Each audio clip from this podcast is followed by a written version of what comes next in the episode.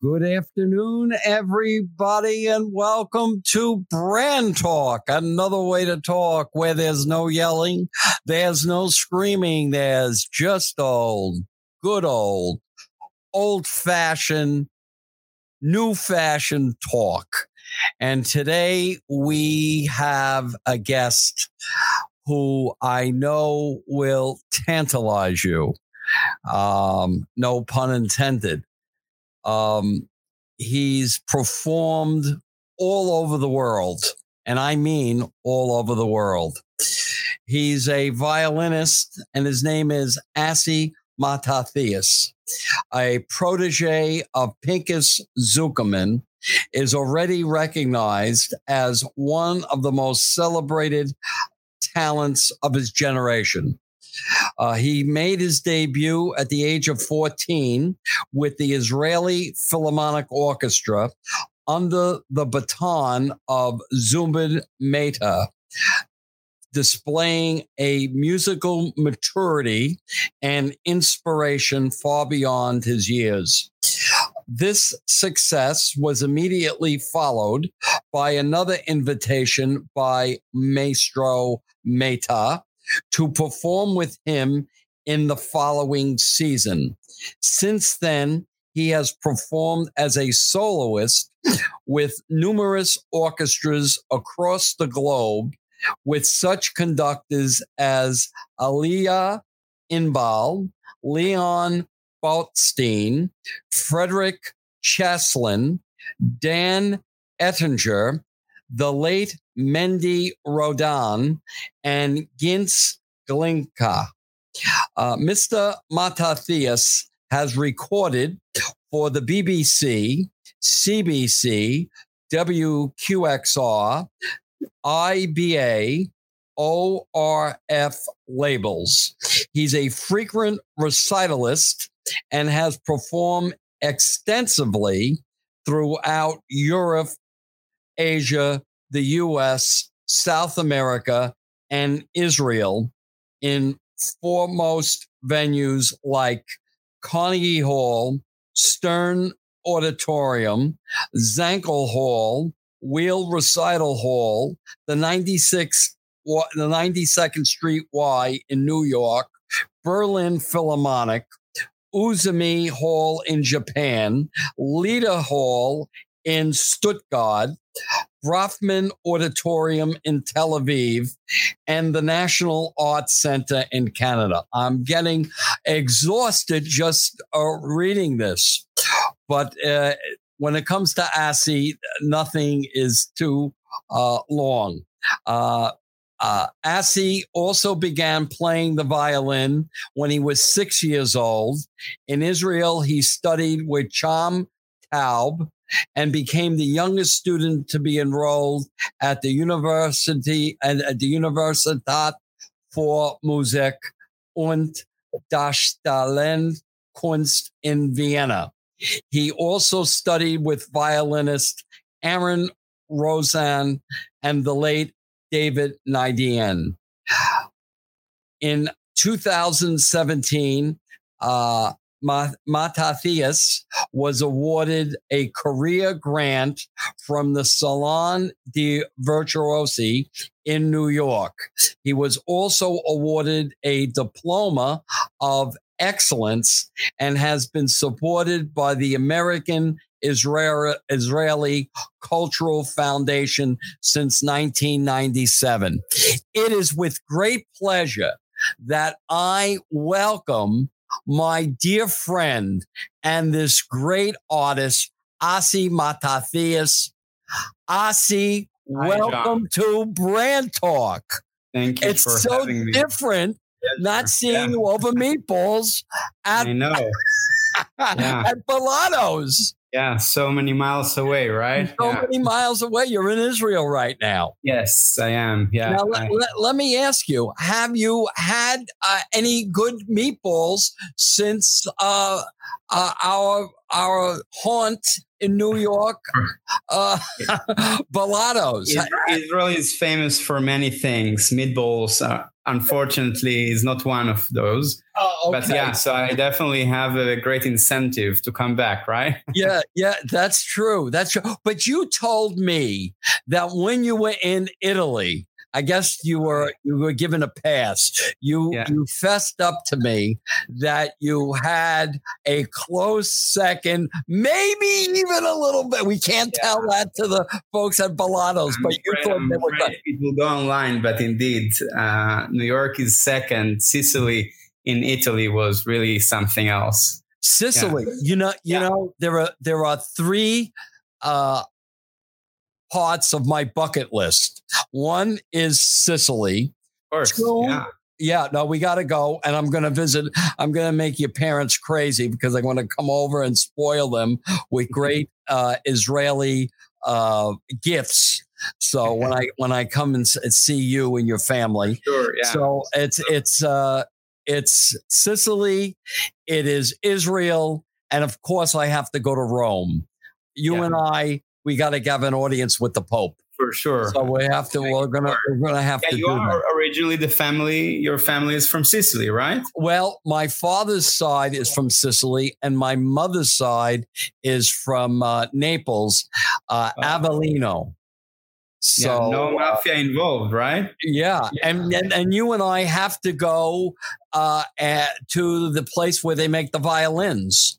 We have to go there. Yeah. We fact, have the you gone there? Playing on is from Naples, 1770, made in Naples. Really? Yeah, and I've been all over Italy. Um, and Naples, I, I've been years ago just for a day. Uh, and I always want to go back because at the time I wasn't playing that violin. I feel like the violin should come back home, right? Yes. Um, yeah, yeah, but definitely the best violins uh, ever made were all over. It- where- where's the place where they make the best violins? That, that go ahead. Cremona, yeah. Uh, Right. but yeah, Now, have you also been- made in Milan, in Piacenza, all over the um, I- Italian I- violins from that period uh, of selected makers are definitely amongst the best that are in existence. Yes. yes. Now, but but have you been there? Have you been to Yes, that? that yes. you have I- been. Oh, Yeah, I I wanted to go with you. I wanted to be uh, the, Oh. the maiden voyage. I'm willing to go anytime. To be honest, I, I love Sure. I love Italy. I love the food, the people, architecture, everything. Yeah. So you you say when, and I'm there. Uh, well, uh, well, let me tell you something. You can get into a lot, a lot of trouble saying you are. It's calling a Sicilian an Italian. You, re- you realize that That's you got to be very, we are gonna. you got to be very, Maybe five, we gotta be very down, right? right. You got to be very careful about that. You know, but um, you know, Dangerous waters. Yeah. well, you know, I, I might have said this uh, before, uh, but I will relate it again because it is it is a great story. Um, you know, when The Godfather uh, came out, uh, I took my parents to see The Godfather. And my mother disliked The Godfather, and uh, because she thought it was bad for Italians, and uh, she thought it gave uh, Italians a bad reputation. And um, my my my father and my aunt, who came from Sicily, who actually fled the Black Hand or fled uh, the mafia. Yeah. Uh, they had to. They had their family had to escape. Um, I took them to see The Godfather, and after I took them to see The Godfather, they came out of the movie house, and all they could say is that they could understand every single word that was uttered in The Godfather. Now, you mentioned it wasn't Italian, it was Sicilian. And Yeah. their complaint was when I would ask them when they would listen to Italian, do you, did you understand what they're saying? They said, Johnny, I, I really didn't get it. With The Godfather, every word and they were so excited that they understood every word in The Godfather. so I, I I leave that with you in terms of uh, uh, the language. Oh, but uh, let, let's let's talk about how you got involved with the violin and uh, and and of all things classical music because I do know you love soccer and that was a yeah. there was a little bit of a tension between whether or not you were going to play soccer or you wanted to play the violin and I thought maybe you want to talk yeah, about that yeah um, well I'll start with music um, so my mother liked music, and she would take us actually as kids to concerts. Um, so my and my siblings, my older brother and sister, both played the piano. We had a small upright. Um, and one day I heard the violin on the radio, and uh, something about that sound just I, I knew that I, I wanted to play that and and I told her I, I want to play the, the violin, and she said, but she thought I was so young, and we had a piano at home, and so she was trying to convince me. But then um, I was quite stubborn, which I'm happy about, because uh, as you see, I'm still playing the violin.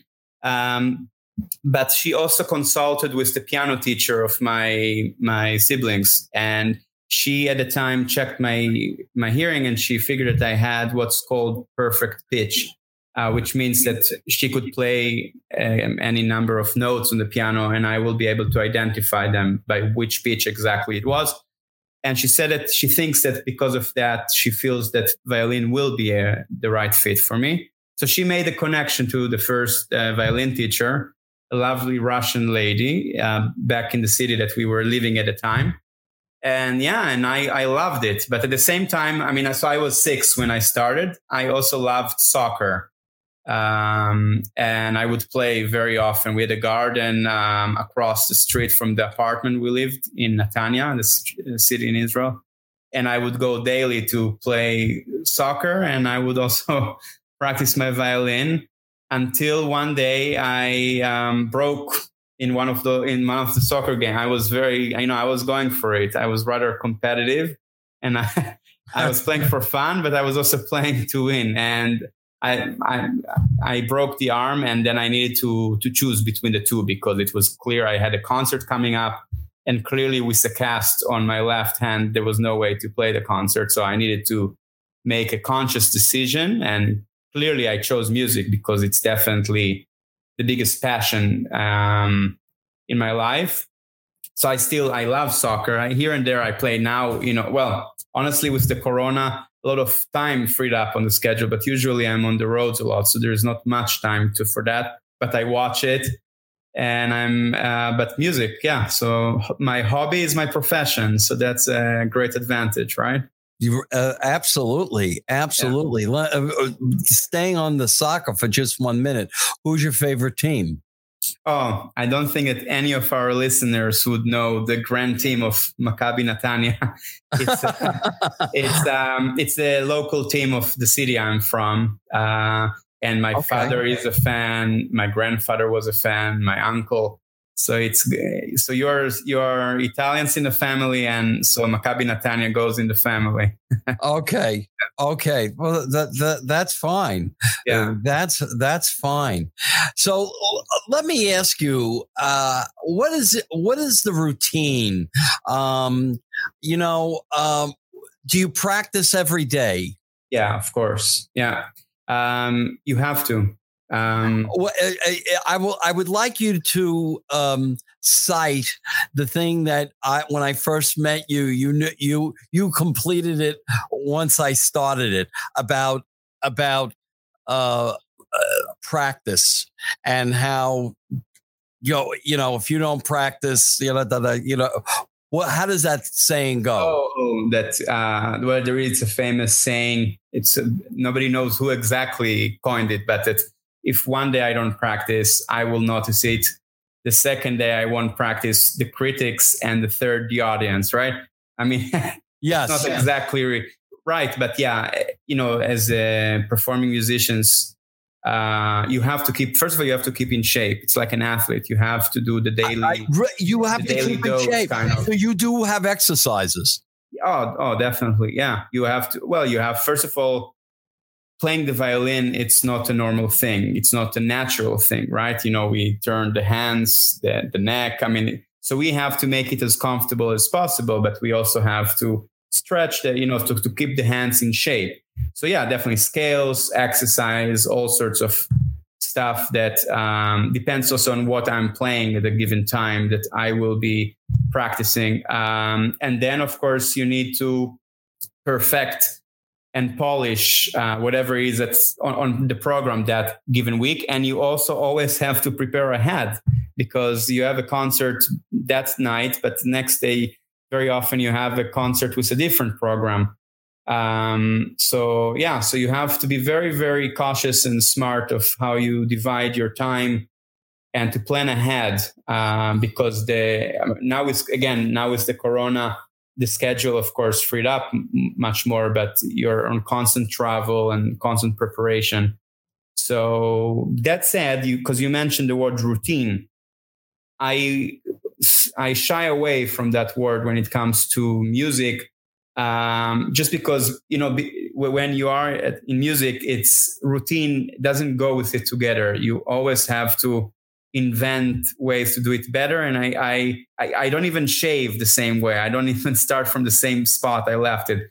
So I always try to do things differently. So I think routine could be dangerous in in, in music making. Uh, so I it's maybe silly, but I always uh, try to do it. But definitely scales I do every single day. So maybe some Bach um, and certain exercises I do really daily, even if I don't have five hours or four hours, even if it's only two hours that I have that day to practice. I will do those because they are essential um, to keeping in shape and to really so you can present yourself on stage the best way possible if you're going to have a, a one and a half hour recital, yeah, how much practice do you have to perform?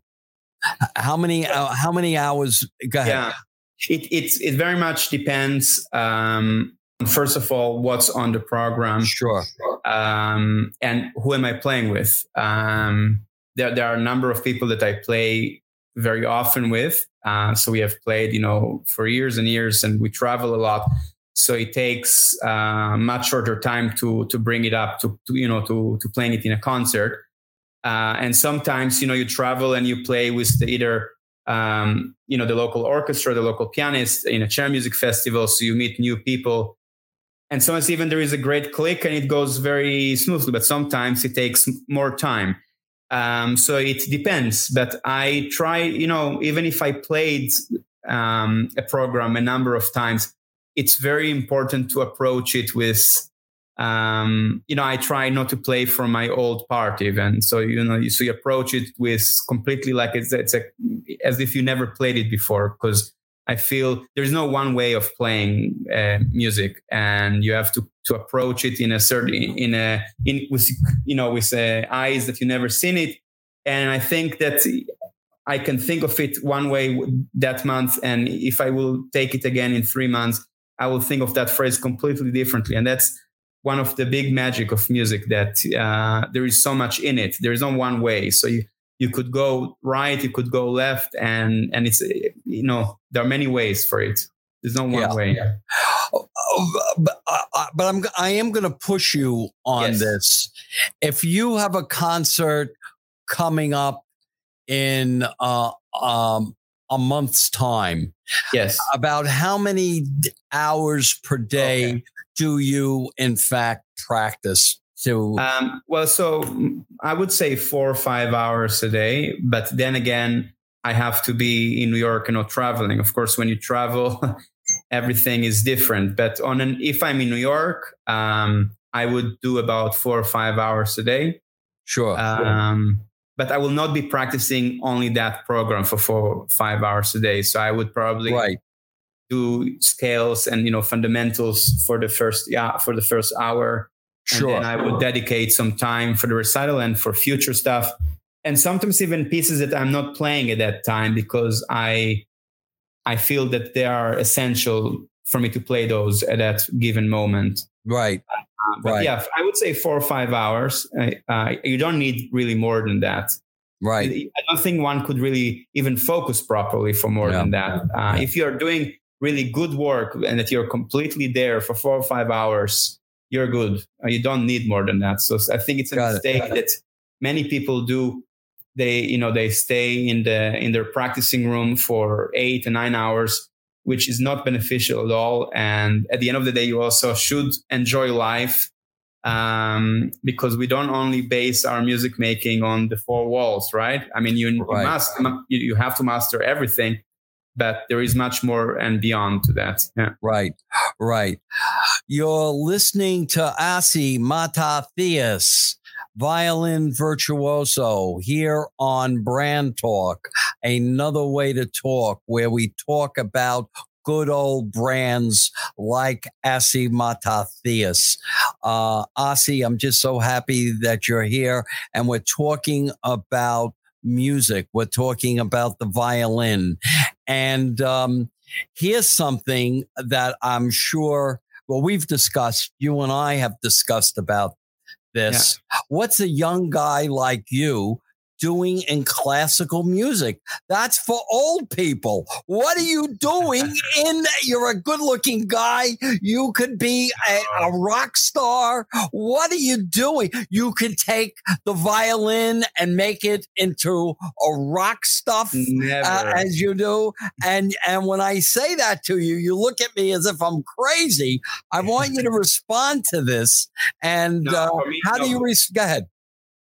I, I, love any kind of music. When when music is done well, any genre is, is great. But at the same time, we the basic of its all and really the grand music is really classical music, and that's completely my passion. Uh, um, and I would I, I never even dreamed for a moment to do any any different uh, any other different kind of music. I I mean, classical music is so rich. There is, uh, you need three, I, I, think, beyond the years that you will play in order to, to be able to cover even the tip of the iceberg there.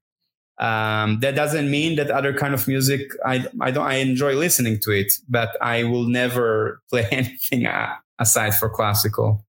Yeah. Oh, okay. All right. And then and then the next thing is the the M word to get you uh, all sorts of nervous because I talk about marketing, marketing, marketing and sales. And yeah. can you do that? And how some of your colleagues kind of put their noses up when when you we talk about marketing, the marketing of classical music. How can yeah. you do that? And my my question to you is how do you go market yourself or what I like to say, how do you brand yourself? Okay, yeah. Uh, so I, that's of course the old the old topic. Uh, so first of all, I think the the one thing that should and goes without saying is that you have to perform your best every single night or at sure. least, you know attempt to. You can't if you play 150 concerts a year you can't possibly but you have to maintain a certain plateau a certain level of which you don't go down. Uh, so it's important to present yourself in the best possible way. Uh, about marketing classical music yeah it's a tricky it's a tricky topic because uh, often they you will not think of one that goes with the other um, and so I think that number one, it's important that you um, are in constant touch with young audience because I think the biggest problem of classical music that we are facing, and I think yeah. we will face even more now with, unfortunately, uh, as an aftermath of the corona, is audience. The average age of concert goers um, is above 60 uh, in some places even much higher than that. And we must, uh, especially I think uh, all of us, but especially young performers, should do a lot of outreach to go to schools.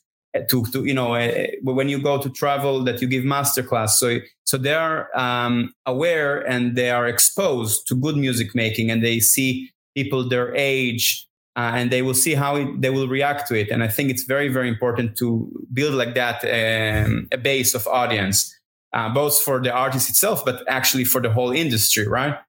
Um, the other thing, of course, that many people do now is uh, social media. And as you know, I was, you know, I was always shying away from it because uh, I see great advantages to it, uh, which I see now more than before also. That said, there is also a side of it which is not great for classical music. Um, and it gives a lot of platform for mediocrity, which is really the plague for, for classical music. We have to stay mm-hmm. away from it. Um, yeah, I mean, especially when you have things like Instagram, which is a great platform, and I use it myself.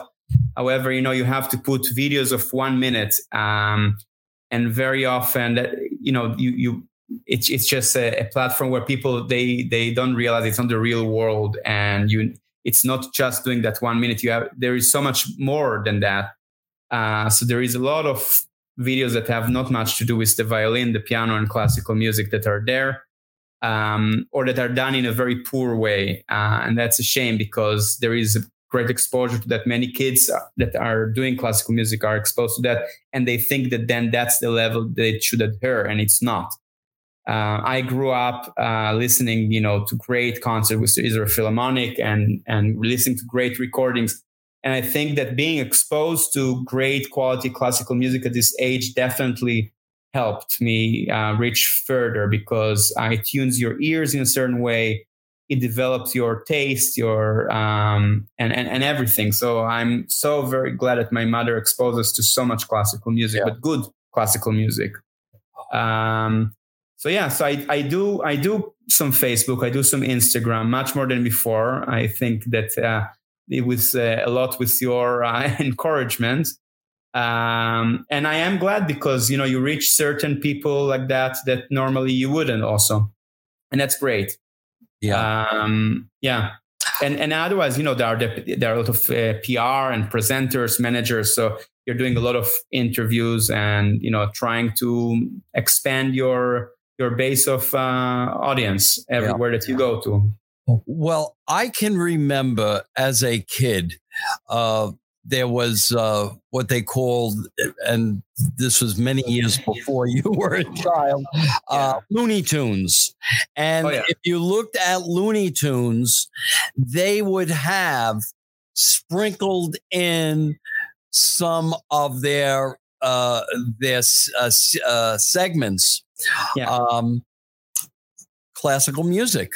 Yeah. So that you would hear, I, I think most kids my generation uh, were exposed to the great pieces. You know, yeah. the Beethoven, you know, the da da da da, da da da da, you know, and uh, we were all exposed to that. We might not have heard the whole segment or the whole theme, but we would we were exposed to it, and um, I, I, I also nice think that, to classical music, and and you see today you you enjoy listening, you enjoy going to concert, and the appreciation is there. That yeah. that's exactly is the problem that there is no music in schools today. Uh, right, and, and right. kids are just you know they're not exposed to it, and so then and by the time that the orchestras and the halls remember you know that they have to to put effort in there, it's almost too late. So it's so very vital that you start from a from an early age.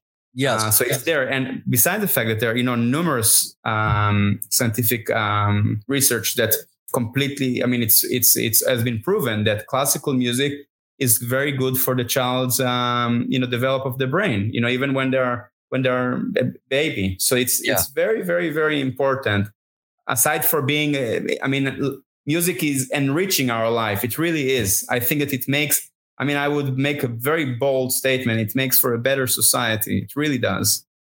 I uh, couldn't agree more. And um, in, in I, times of the corona, we, I think we feel it even more, you know, that concert halls are shut.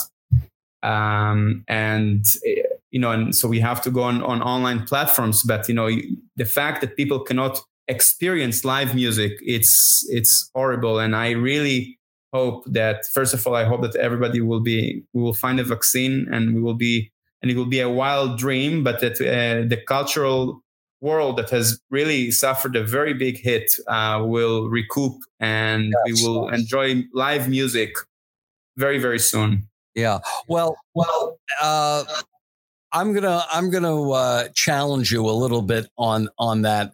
I yeah. see. I uh, I think that uh, enough isn't being done uh, remotely.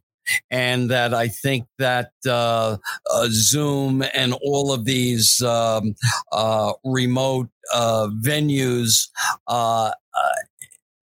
something is better than nothing and that yeah that and i think that we uh what what's beginning to happen is we're beginning to be very, very creative in how we get our creative juices uh, going and to keep that musical spirit uh, alive and well. You, you, might, yeah, go ahead. Yeah, I, I know definitely. You know, it's important that music keeps on going. The the problem was, um, and and still is a bit, is that and I, am not blaming and is that there's no you know I mean who who knows how to to act in these very peculiar times. The problem was that many musicians immediately felt the urge of playing, and which is understandable, but they would offer it for free. Absolutely, um, absolutely. And, and and and that's exactly when I guess we we reach again marketing. You know it should not be for free. Um, and you know they they have put so many years and their heart into their you know to, to, to master the instrument. And and then when you sell yourself short um, you cannot expect then uh, anyhow there is not much funding for for the arts anywhere in the world in very very few countries there is proper funding for it. Um, and especially now that you know everybody is suffering from a lot of loss of, of, of you know from no the no no concerts it's a shame that they offered a lot of concerts for free. And and i think it will take some time uh, for uh, i think now people are starting to understand that that's not the way to go but they felt that they must share their you know their, their talents and to keep in touch. But i think that in retrospect that there should have been a better way to do it. And I'm not saying that you should have charged a lot of money because right now everybody suffered. You know, when it rains, everybody got it. But they should have found a better platform to to be rewarded for their hard work. Right. Uh, right. Not, I mean, there's almost no other field right now that people are doing stuff for free, right? Right. Well, I uh, see. My response to that is when they say it's not about the marketing, it's about the marketing. And uh, there's nothing wrong uh, with you marketing one's services yeah. uh, fairly. yeah. You're not going to, uh, and, and uh, maybe, and I, uh, I, I, I'm not an expert on this, and there's got to be some data, and I think there's got to be some testing on this on on what's the fair way. Is the fair way um, a uh, suggested uh, price of uh, $15 a- an hour per person listening to someone perform yeah, it, I, I, guess you know, yeah, it, it, it's hard to to to put a price because it there are so many you know who is playing what are they playing uh, what they expect how many people are going to actually you know at the end of the day it's also who is actually going to pay it at the end of the day. But um but yeah there should be a certain minimum i think that people should not go beyond but at the same time and that and that's actually there is a criticism to some people is that people also presented classical music not in a nice way you know they would they would just you know they will record something every day but they will not really put any thought of what they were recording or or even how they presented themselves right. you know, or even the quality of the recording. So sometimes of course there was no access to better devices and and that had to be that. But at the same time i feel that that when you present music it has you have to make your utmost to make it you know presentable because we are dealing with great pieces and one has to have great respect to it to its to the craft that you're doing um, yeah so i don't think that anything should have been done for free besides maybe, of course, when uh, those stuff were done as charity for patients sure, that unfortunately sure. had the COVID or, or, you know, or the, the staff in the hospitals and, and, you know, you know, there are many other things. Uh, there are, of course, always exceptions. Yeah. But as a rule of thumb, it should never be for free. Uh, never. And, uh, but at the same time, you know, it's, those were peculiar times. Nobody expected it. And I think that people, uh, acted out of anxieties and of you know there is also not ex- an exact date of when we will be able to exactly enjoy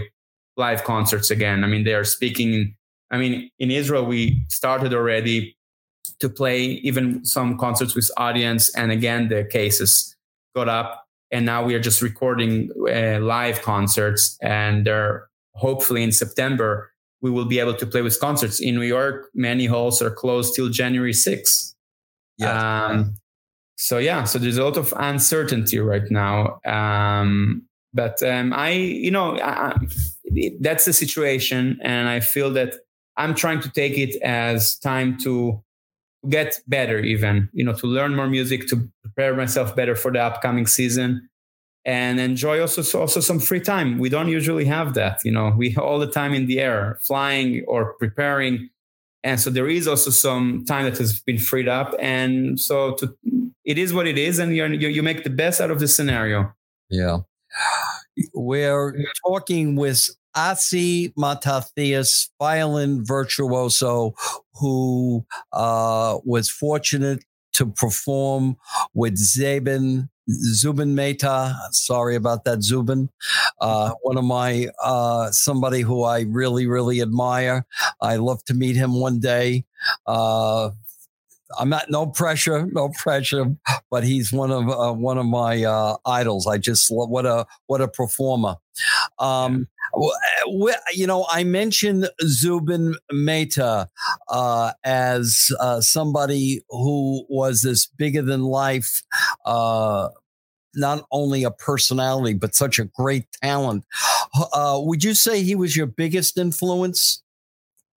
Or other, were there others? He was well? a great influence, um, especially since I first met him when I was 12. That's when I first played for him. Um, I then played at some uh, documentary about him, and he invited me to play with him when I, so I made my debut with him um, and the and the Israeli Philharmonic when I was 14, and I played with him again. It was definitely a very formative moment for a youngster like me because uh, beforehand I would you know I would see the concerts uh, that he would conduct, uh, many of those. Um, and he definitely, I mean, those were very lasting moments that definitely stay with me but I had many influences. Uh, he was definitely one of the main ones, but you know, I had sure, great teachers um, that definitely influenced me greatly, and sometimes even people that you haven't met, you know, that are not even with us.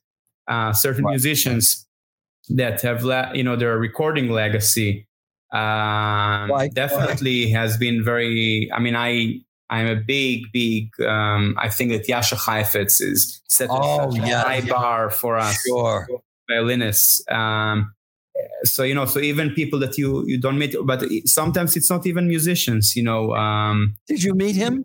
Have you? Did you ever? No, meet? I, I wish he, he he he passed away before I was born. Uh, but I I have listened to almost everything that he has recorded um, yeah, but then you know my teachers. Um, I mean, Pinchas Zukerman, for example, has been a huge yes, impact yeah. on me um, in many in many ways. Uh, that's a great example of a bigger than life personality. Um, and he was a tremendous help and source of inspiration. Honestly, even you know, just to to witness him play in such small settings as a lesson was a whole school year, but um, also the work with him because he would really teach you. Um, many performers either they do things by instinct, but they don't know how to explain, it, or sometimes they don't want to share their knowledge. But he would really, uh, with such generosity, try to implement everything to the student, and he would teach you to. Uh, you know, he would he would have such high bar and such expectations for himself and he would insist on that you know even when from when you just started with him. And you know that was very that was a great lesson because it's a very uh, it's not an easy life being a musician you know. You you have to be it's a solitary life. You travel or you play concerts. And you and there is uh, you have to keep in shape. We spoke about keeping in shape and you need to but you also need to get better.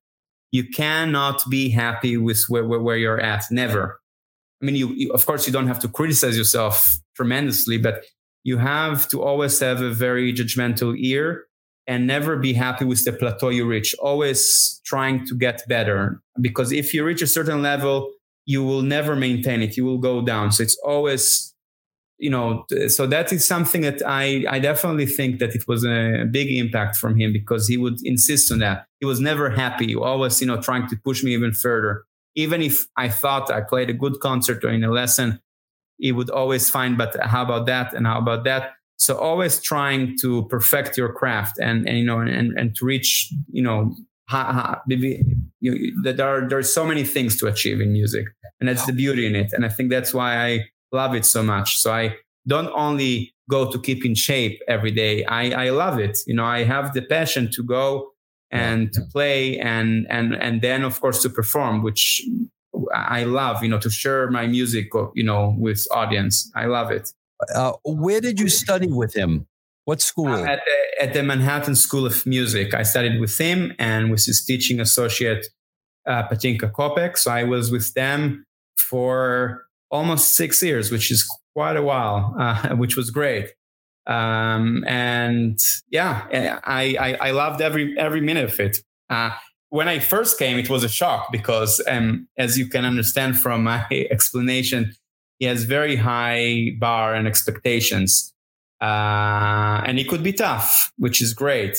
Uh, I think for me was really really great. He would push me always even even forward, and and yeah, so I, I really feel that he was a great influence, and the fact that he's also a conductor, so the way he approaches a score, you know, and he has such uh, experience recording and playing. So he has certain traits that only a performer knows, you know, even if it's like little tricks, but it's also the, it's everything. Um, so I learned a great, great deal from him. And now that here and there, you know, when I travel and I, I teach a bit, so masterclass, I all the time think of how does he approach a piece. And so, he, so the teaching really st- stayed with me, and it, I'm sure it will stay with me till the rest of my career. What is the way he uh, treats a piece? How does he attack a piece? How do you, uh, and how did that affect you and how you affect your students? Yeah. So first of all, he, he approaches it with, you know, especially when it's a good piece of music. Uh, so always looking very, very carefully at the score because, you know, uh, some composers don't write much, but some composer they can write sure. so much in the in the score. Uh, indications. Um, at the same time, it's open for debate. You know what they actually meant. They there is no tape of them giving you instructions. It's just the note you're trying to interpret it. What's between the notes? Where does the phrase go? And and there is no one way or the other. So I think the first thing he would do is, of course, respect to the score, but to be curious so all the time to question and and to look for you know also you can you can approach if you're playing let's say a beethoven sonata so you know to to be curious and to look at other genres you know he, he wrote wonderful string quartets and symphonies and just to be curious it's it's the really a key word he always would tell me to be a sponge to to keep on getting information and then if you don't like something you discard it but that you keep on learning. Um, that's number one. But he would also, uh, you know, playing the violin is not easy, right? Uh, but we have to. But when you are on stage, people think, "Wow, how how does it do it? looks so easy." But it's a lot, a lot of hard work in the practicing room. Um, but not even only in the piece of of the techniques of the fundamentals. Uh, so you can so you can deliver the message that you think the composer meant in the best way. Um, so I mean, it, I mean, if I will get into small uh, technicalities, is how even where do you play in the bow, how much pressure, what kind of vibrato, in the, endless thing because that's our you know way of expressing it. And and mm-hmm. and then you know you play it with an orchestra and a conductor and sometimes they might have a different view than you. So then you have to find the middle ground right? Uh, sometimes they will be convinced by a way and sometimes a great conductor would say something and say ah you know i didn't think about it and that's the magic of it. So you you know because you can play the beethoven concerto many many times and it will be so different. Uh, so we we are always learning always always really. so you you i think hit or stepped on the the next question i wanted to ask yes. which is do you ever play the same piece the same way never. you know, never. Or, yeah, you you said never. Yeah, never. Uh, never. I love otherwise, it. there would be no need. Uh, you know, then I would record it, and and and then right. you know we'll call it a day, right? Um, w- when we are dealing with good music, again, that's the key word here because good music. There is no one way. I said before, and it's Uh, you know, I, I could honestly be looking at it today and tomorrow think, what the hell was I thinking? You know, I, I think of it completely differently now. And sometimes I would prepare something in one way, even if, even if I re- rehearse it with the orchestra and the conductor or the pianist. And then in the concert, I would feel like playing it uh, a, phrase, a certain phrase in a different way. And it's like having a conversation. You know, I, it's not like we we discuss what are we going to ask me. I came prepared and i'm reciting exactly word by word. Playing music essentially is a conversation and and even if you're playing with an orchestra it's all chamber music. Uh, so you have to react you know you take initiatives you have to react and that's the magic. So there is no way that it will uh, happen one to one of course you have a certain you know um, thoughts about certain things. So you would not go completely off track. But even even in the that path that you chose there is so much things that you could do differently. So it's never the same. And i think that i especially i um and i think i mean you know victor stanislavsky wonderful pianist that oh, i play with so a dear friend also that we play a lot together. Um and we are good friends. So sometimes, you know, we can play. A con- you know, we went on tour to China. Uh, we, we played almost every night, and actually there we played uh, the same program almost every night. And then very often you would play stuff completely differently. Sometimes just you know to check if even you know he's astute to that or if I am. And and so you challenge each other, and and there is a magic in in there. And sometimes actually those exact times because it calls for such freedom. And when you have that freedom in, in music making, uh, because we spoke about the, you know, how, how many hours do you practice and how much effort you put. And at the end of the day, then you have to discard all that and you have to be completely free on stage when you perform. You, of course, here and there, you, you have a, a moment that you have to, okay, I have to watch that. But you have to completely forget what you did and you have to let to be immer- to immerse yourself in the music mm-hmm. and those are special rare moments because it doesn't always happen but when it does uh, you know why you are in music and and why it's such a wonderful wonderful thing when it when it comes to uh, classical music uh, what continent seems but and, and we're talking be, before corona uh, virus came about what seems to be the major market um, for classical music? I would think it's Asia, but I may be wrong. Go ahead. Well, yeah. Um, well, by now, you know, again, the corona uh, takes things in different perspective. But if we're talking of the world before and hopefully very soon after corona, um, because you know you could fly anywhere in no time so almost everywhere. I mean there is great hunger for classical music everywhere really. Um, even in places that i thought you know the there will be some but i was surprised to the how how much you know they love the music and they they are really hungry to, to, to get it. Even in in remote places in south america i was surprised that the, how warm the audience is and very knowledgeable also uh, of course, you know, the, I mean, you cannot rate, rate audience. There is, you know, good and bad everywhere. But in Europe, I mean, that's, you know, where it all comes from. There's sure. wonderful audiences, sure. of course. And in America, of course.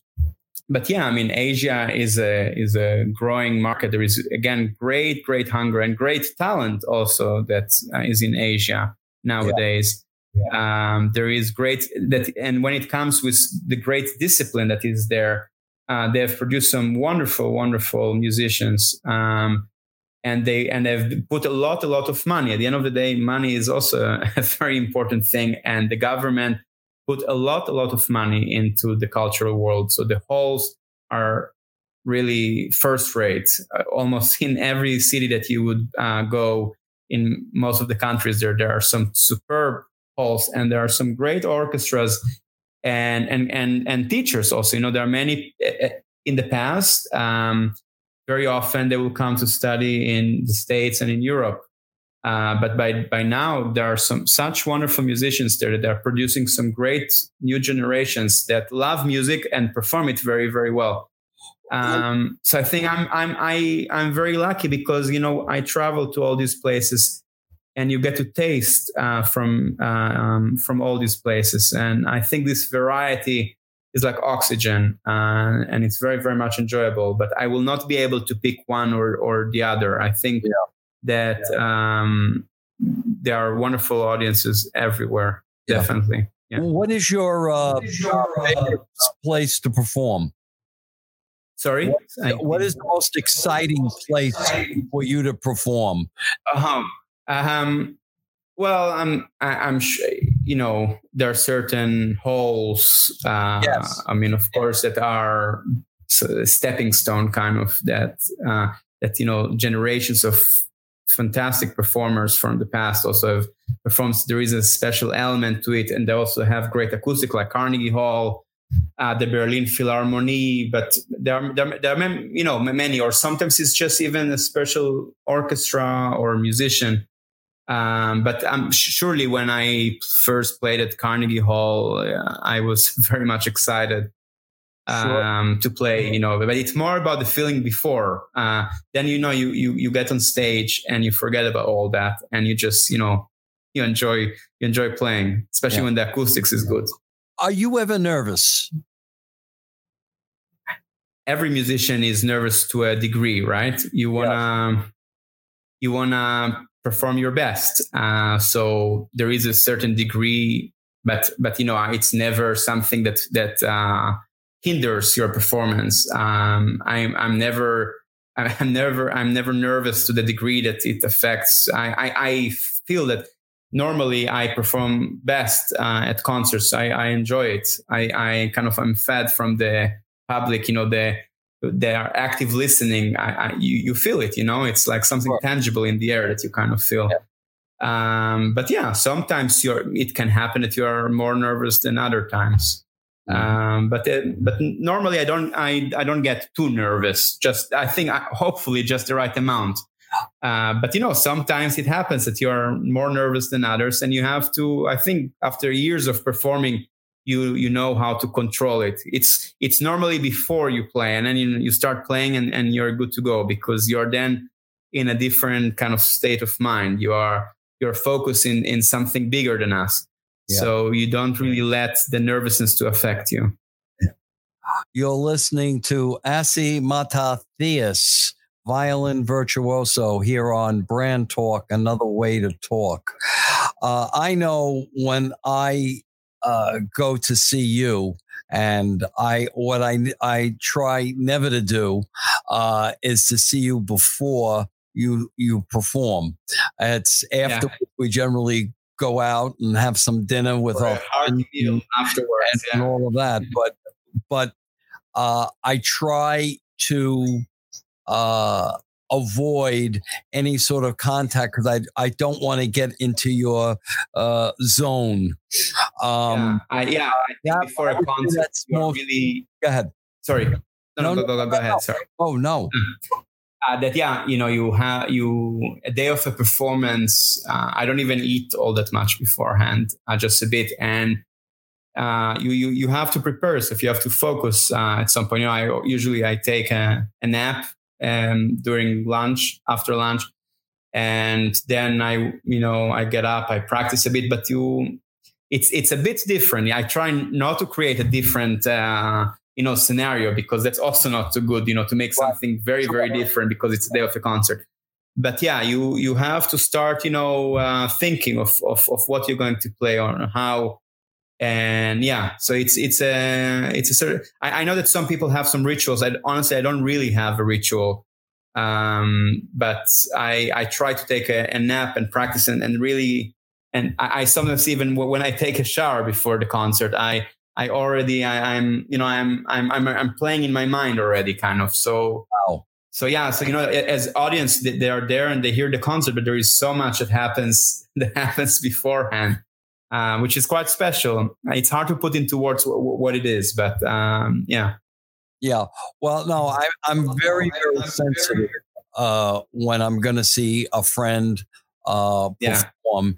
And what I like to do is reduce uh, any sort of anxiety. It's it, I try not to make it about me, and and people who know me know I'm a bigger than life personality, and maybe I I don't succeed at doing that, but I at least no, think about at least think about that. You know, no, you were always very sensitive to it for sure. Yeah, yeah, yeah. yeah. and um, I, I just got to say, uh, and I got to recommend when you hear this man play the violin, he makes you cry. I mean, uh, your reviews have been great at uh, Strad, the magazine for uh, uh violins, right? The, the, the, is that right? You you've gotten yeah, yeah. great reviews uh, from WQXR uh, the radio station of the New York Times, the classical music station. Uh, they've reviewed you. They're just you're just um, a wonderful, wonderful entertainer. So uh, what I what I would like to uh, uh, know is are there gonna there aren't any concerts coming out right or are there any online things coming up? Actually, um, we just recorded uh, with uh, Victor Stanislavsky that I mentioned earlier, um, and also wonderful cellist, American cellist actually, Kristina Reiko Cooper. We recorded a concert yesterday uh, that I will. I the moment I know when it will stream, I'll definitely um, I will let you know, and hopefully whoever is interested that is listening today um, and then I, I, have some concerts planned um, that are, are, mainly this month, you know, that are streamed live. And then some concerts that are supposed to be with audience. Um, I'm playing at the Jerusalem Festival, uh, which happens every year, and I'm very glad that they're still keeping it. Um, Summer Styles with Victor, supposed to play also with uh, some orchestras. Um, so uh, my, my, my season is planned and is, is rather full actually for the first half of the season as well. Um, well, but of course, you know, we'll have to take it. Um, no one knows. You know, there's have been so many concerts that also have been cancelled since March. Yeah. Oh, uh, we spoke well, of Asia. We had a whole uh, a whole tour that that got cancelled there. So yeah, you know, um, there are concerts, and I hope that we will be able to play them. We are oh, preparing for it. That's for sure. Okay. Well, how can people get in touch with you? You have a website. In fact, my have- website is is should be up in probably two weeks or so. Okay. It'll be asimatathias.com. What is it? And I'll definitely on my social media. We spoke of social media, so I'll make a shout out on my Facebook and my Instagram uh, but it should be up and, and running. And there will be also the upcoming dates, some information, some videos from the past, some new videos. So it will be a platform that I could also uh, have more contact with whoever wants to be in touch. Um, yeah, and I must say that the fact that the website will finally be up is a lot thanks to our dear host John Tantillo. Oh, has, wow. I think talked to me about it from day one. It has been some years that he has been pushing me. So, in fact, you see, the Corona, there is something good that came out of it. So, the website should be up and running in about two weeks' time. Well, there's nothing worse than a talent like you and no one knowing about it. Marketing is the art and science of people getting to know people's talent or the brand's talent. And that's what we have to get out. And that's why I, I pushed you as much because it's, I, it, you, you know, yeah. well, and, and I, you're giving me goosebumps up the arm and I, I, I just can't wait to give you a big hug uh, when you come yes. to talk. Could you believe it? It's, it's time. And I want to thank oh, you wow. for it wasn't beautiful. It really was. Thank you for really for having me. It was really delightful to be here and have such a nice chat with you. And really, and I really hope that our next time that we converse, well, I'm sure will be before, but that we will see each other very soon again in New York. And hopefully have a nice meal after a good concert, live concert. I, I love it. Uh, and I hope that everybody is healthy and hopefully this will be a uh, wild dream and soon. And and gone. now all of my all of my listeners and all of my friends know why you and I are such good friends. You're just a yes. you're a great mensch. You're a great personality a great talent and a wonderful friend. And thank you for coming aboard. Very very mutual thank you for having me and all all warm regards. Thank you so much. Thank you. Bye bye